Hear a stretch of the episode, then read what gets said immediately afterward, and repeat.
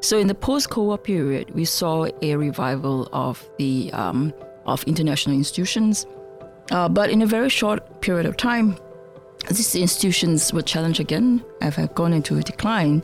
We are headed into an era in global politics that I think will be a historical novelty. And that is the world is headed toward what I was what I would call globalized multipolarity. The competition of China-US relations will also have a major impact on global governance. The, the world, the global system, um, is going to um, witness what you might regard as a new world order. And that new world order is going to be a lot more disputed, it's going to be more conflictual.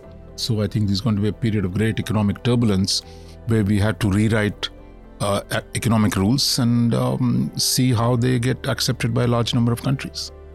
It is important to provide financial support, but the system we currently have to access uh, financing and uh, have a lender of last resort is in a way designed for a world where we didn't identify the challenges we're currently facing.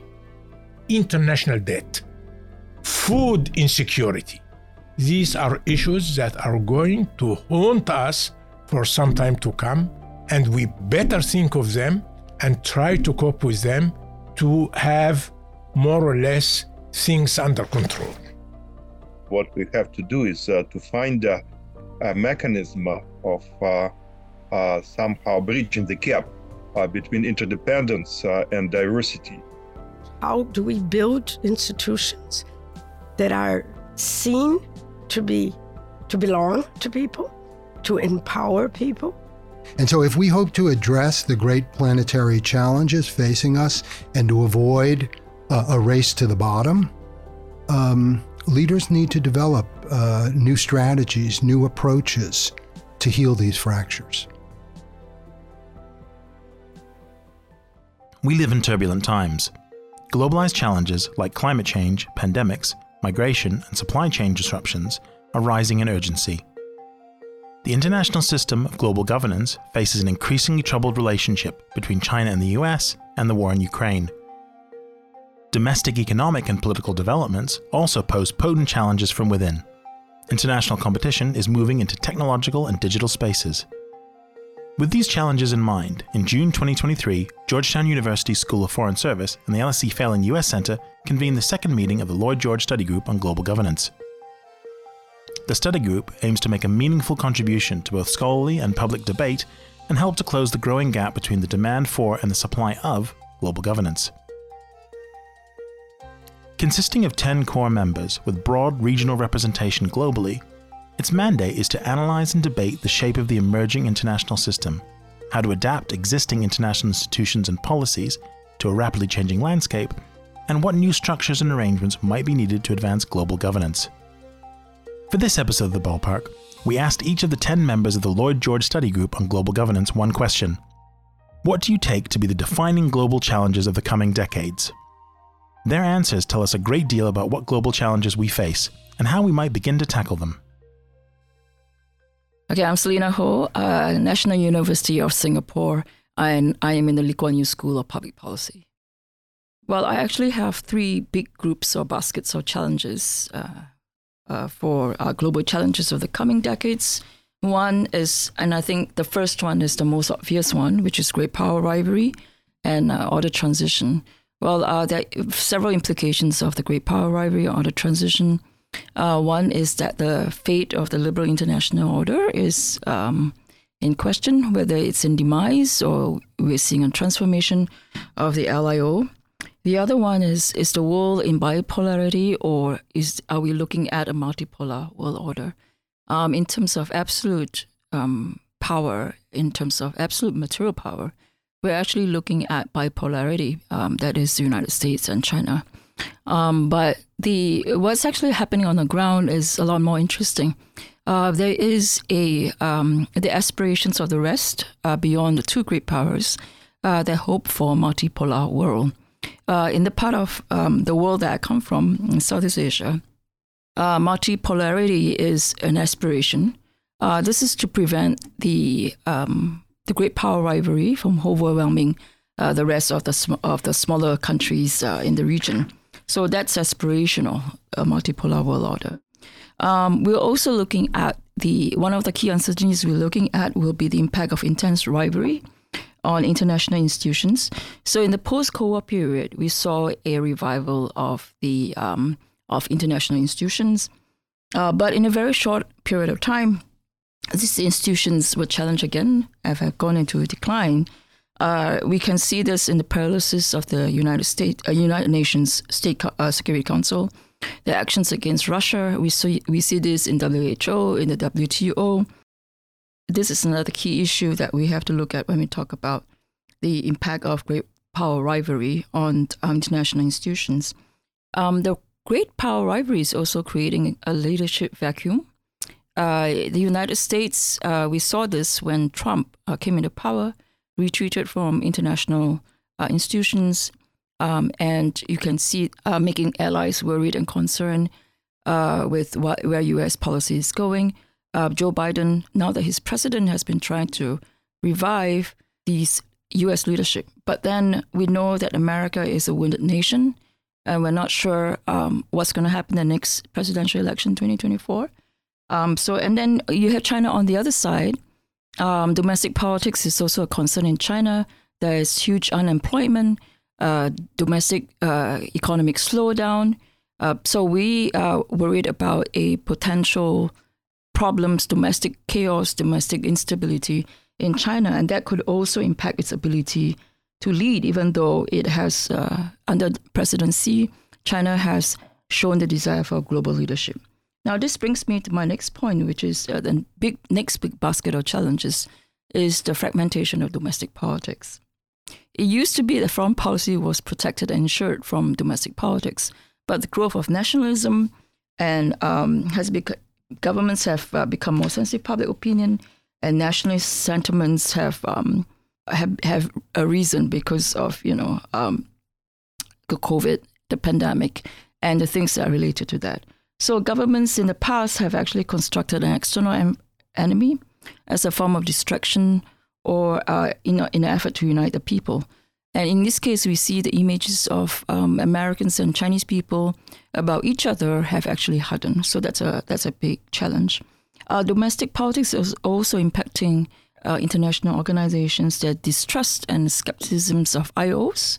Uh, they are seen as undermining sovereignty and national identity. So it's all part of this deglobalization trend. Uh, but you know, it's and this this turning against uh, IOs, distrust of IOs, is not just limited to the far right, but it's also uh, there are others who feel um, that way about IOs as well. Now, th- the third great challenge of our time is managing non-traditional security threats. Now, these range from climate change, uh, governance, and the whole host of human security problems such as food security, refugee problems, including climate refugees, future pandemics, the governance of new technologies such as AI, 5G, biotechnology. Um, these are, you know, um, challenges which our IOs, our international organizations in their current form, are very ill equipped to um, deal with.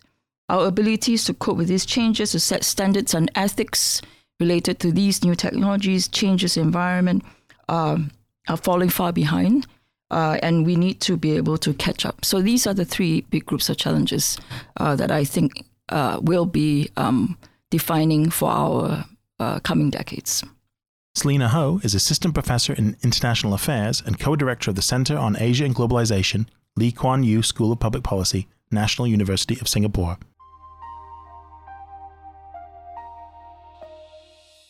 Charles Kupchan, Professor of International Affairs at Georgetown University and Senior Fellow at the Council on Foreign Relations. I'm going to uh, identify two interrelated challenges that I think are uh, the paramount ones of our of our time.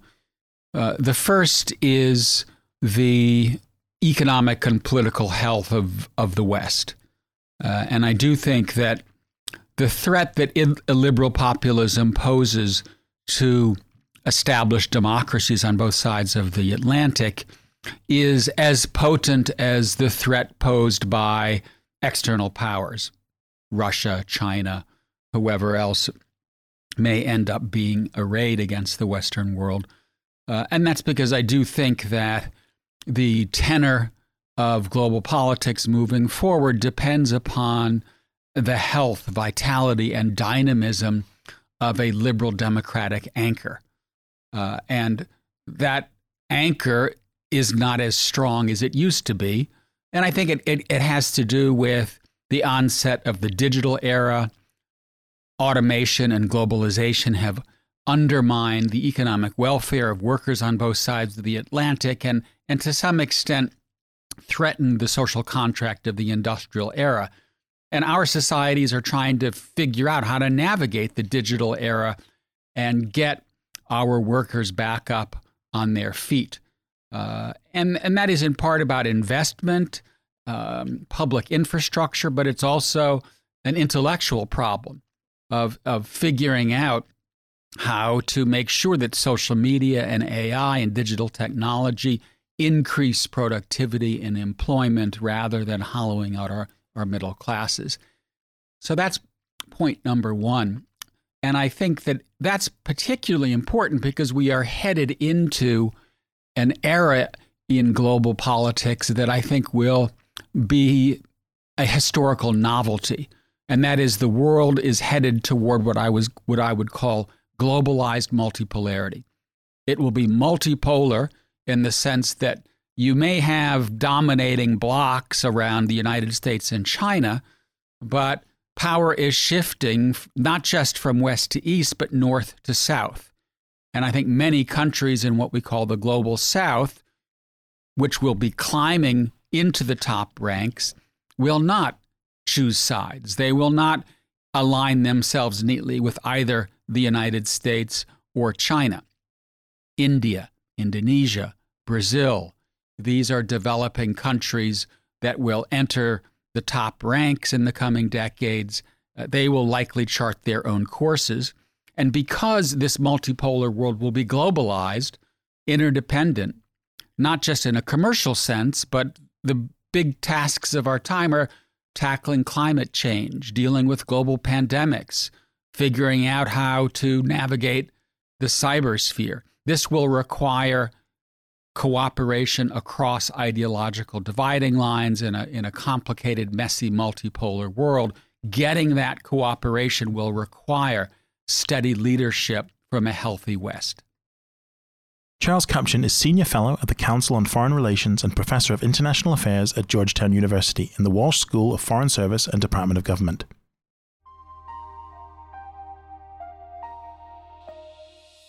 Wu Xinbo from Fudan University the competition of China-US relations will also have a major impact on global governance because as the two largest economies in the world, China and US, whether they can cooperate in managing macroeconomic situation or not, will have a lot to do with the future of world economy.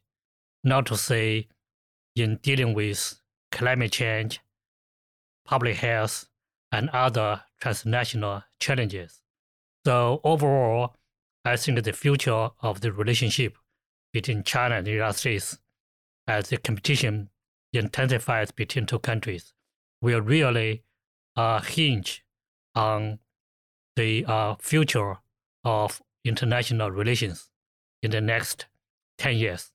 Wu Xinbo is Professor and Dean, Institute of International Studies, and Director at the Center for American Studies at Fudan University.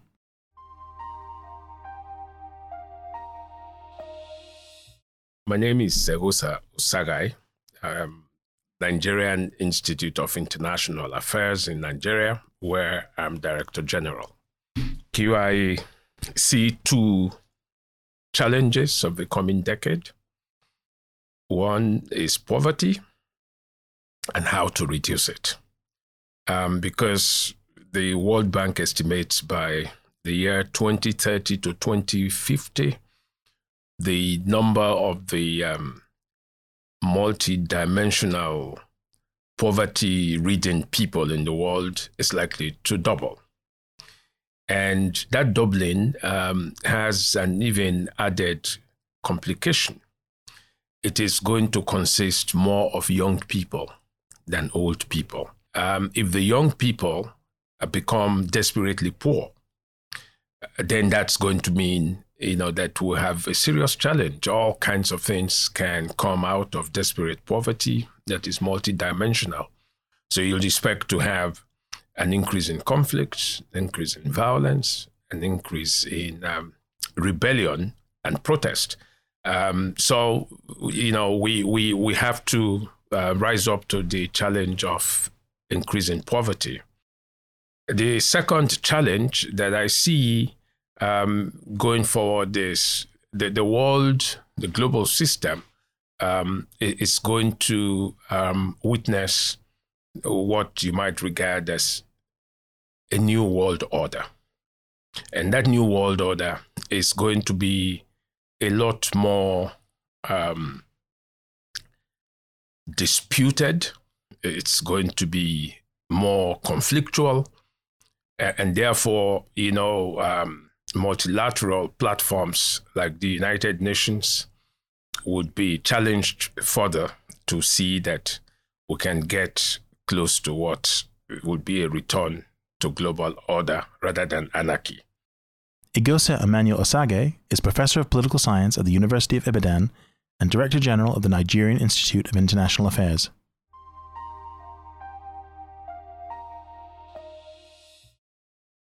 My name is uh, Raja Mohan. Uh, I'm with the Asia Society Policy Institute uh, in Delhi as a senior fellow. I think there are two challenges, if I might say. I mean, one, managing the great power rivalry know, that has come back after nearly three decades of relative harmony among the major powers. Uh, and the sharpest expression we've already seen in Ukraine.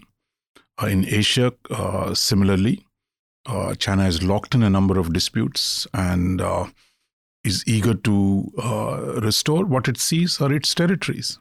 So, dealing with this challenge of an expansionist powers and the conflict that they generate with the status quo powers, and I think managing that is going to be a big challenge.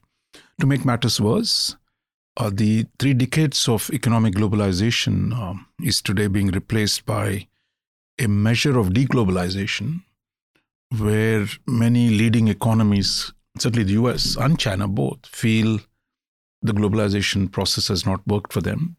So the question then becomes uh, what kind of a new set of rules we can create for global economic engagement. And we're seeing the US outline a number of steps, uh, China outlined a number of steps. So I think there's going to be a period of great economic turbulence where we had to rewrite uh, economic rules and um, see how they get accepted by a large number of countries. C. Raja Mohan is a senior fellow at the Asia Society Policy Institute, Delhi.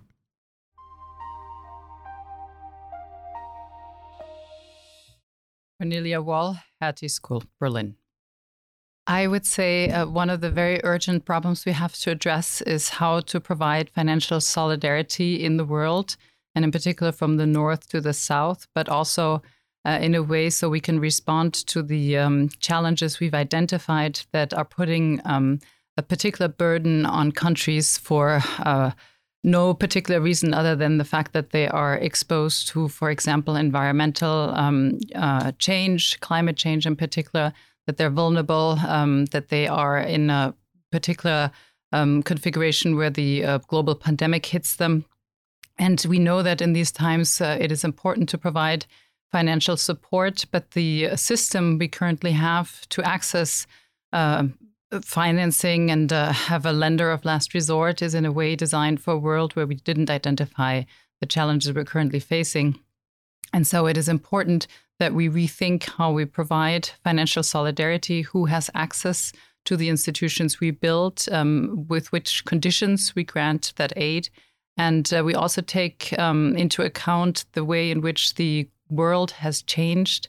Uh, we now have China as a more important player than we had when we designed the Bretton Woods system. And we see that China is unilaterally now providing a substantial amount of uh, liquidity to countries in distress and also loans to their state enterprise.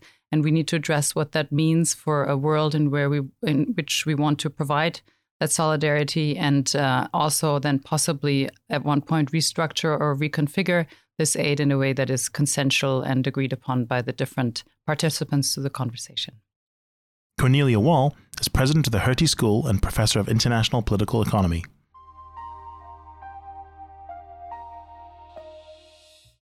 Bahgat Korany, the American University in Cairo, or AUC. I think the uh, first one that is a surprise is the return of war, of international wars. We, after the end of the Cold War, we have thought that interstate wars or international wars have become obsolete, especially in Europe. With the Russian invasion of Ukraine, war is coming back and in the heart of Europe. So I think, unfortunately, that might continue for some time. We thought that the, uh, or the Russians thought that the war in Ukraine would be short lived. They called it a military operation, but it is now almost a year and a half. Uh, so, so Hopefully, that would be an exception, but I'm not sure. We will have still lots of domestic wars, civil wars, or what actually one of your professors in here at LSE, Mary Kaldor, used to call new wars. So that is, that is, I think that is the first challenge. Then we have what I call non military threats problems like climate change, certainly, but I would add in here problems of fragile states or collapsed states. States are still the basis of international order. When they collapse, that creates a global spillover, even though it is a domestic phenomenon. So that is certainly a huge challenge uh, for the years to come. Third, non military problems like international debt, food insecurity. These are issues that are going to haunt us for some time to come, and we better think of them and try to cope with them to have more or less things under control. Bahgat Korany is the director of AUC Forum and also a professor of international relations and political economy at the American University in Cairo.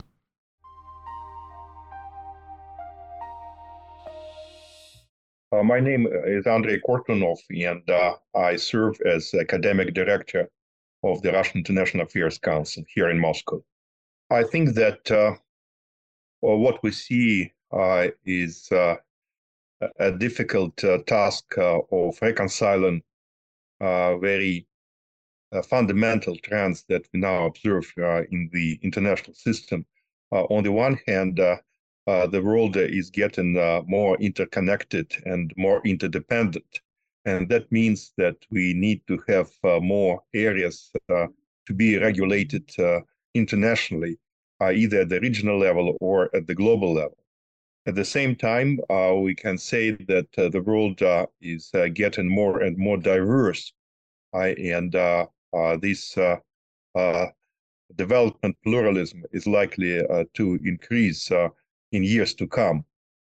so essentially, what we have to do is to find a, a mechanism of somehow bridging the gap between interdependence and diversity and that uh, implies uh, that uh, we should look uh, for uh, innovative uh, mechanisms of multilateralism because the traditional model of multilateralism looks quite antiquated in the 21st century. And this is the fundamental challenge that we have to deal with. Andrei Kortunov is Director General, Russian International Affairs Council. My name is Monica Herz. I'm a professor at the Catholic University of Rio de Janeiro. I think the, def- the defining challenge is inclusion. How do you include different sectors of the population in global governance, both in terms of providing goods and in terms of uh, legitimacy. I think that at this point in time, most people on the planet feel completely excluded from both the goods provided, but also from the process of building the norms, the rules, the negotiating process. So I think that is the main challenge. How do we build institutions that are seen to be to belong to people, to empower people, and at the same time, institutions that are seen to provide goods to deal with the enormous level of inequality that makes people feel that this world, administered by the state or by international organizations, just doesn't belong to them.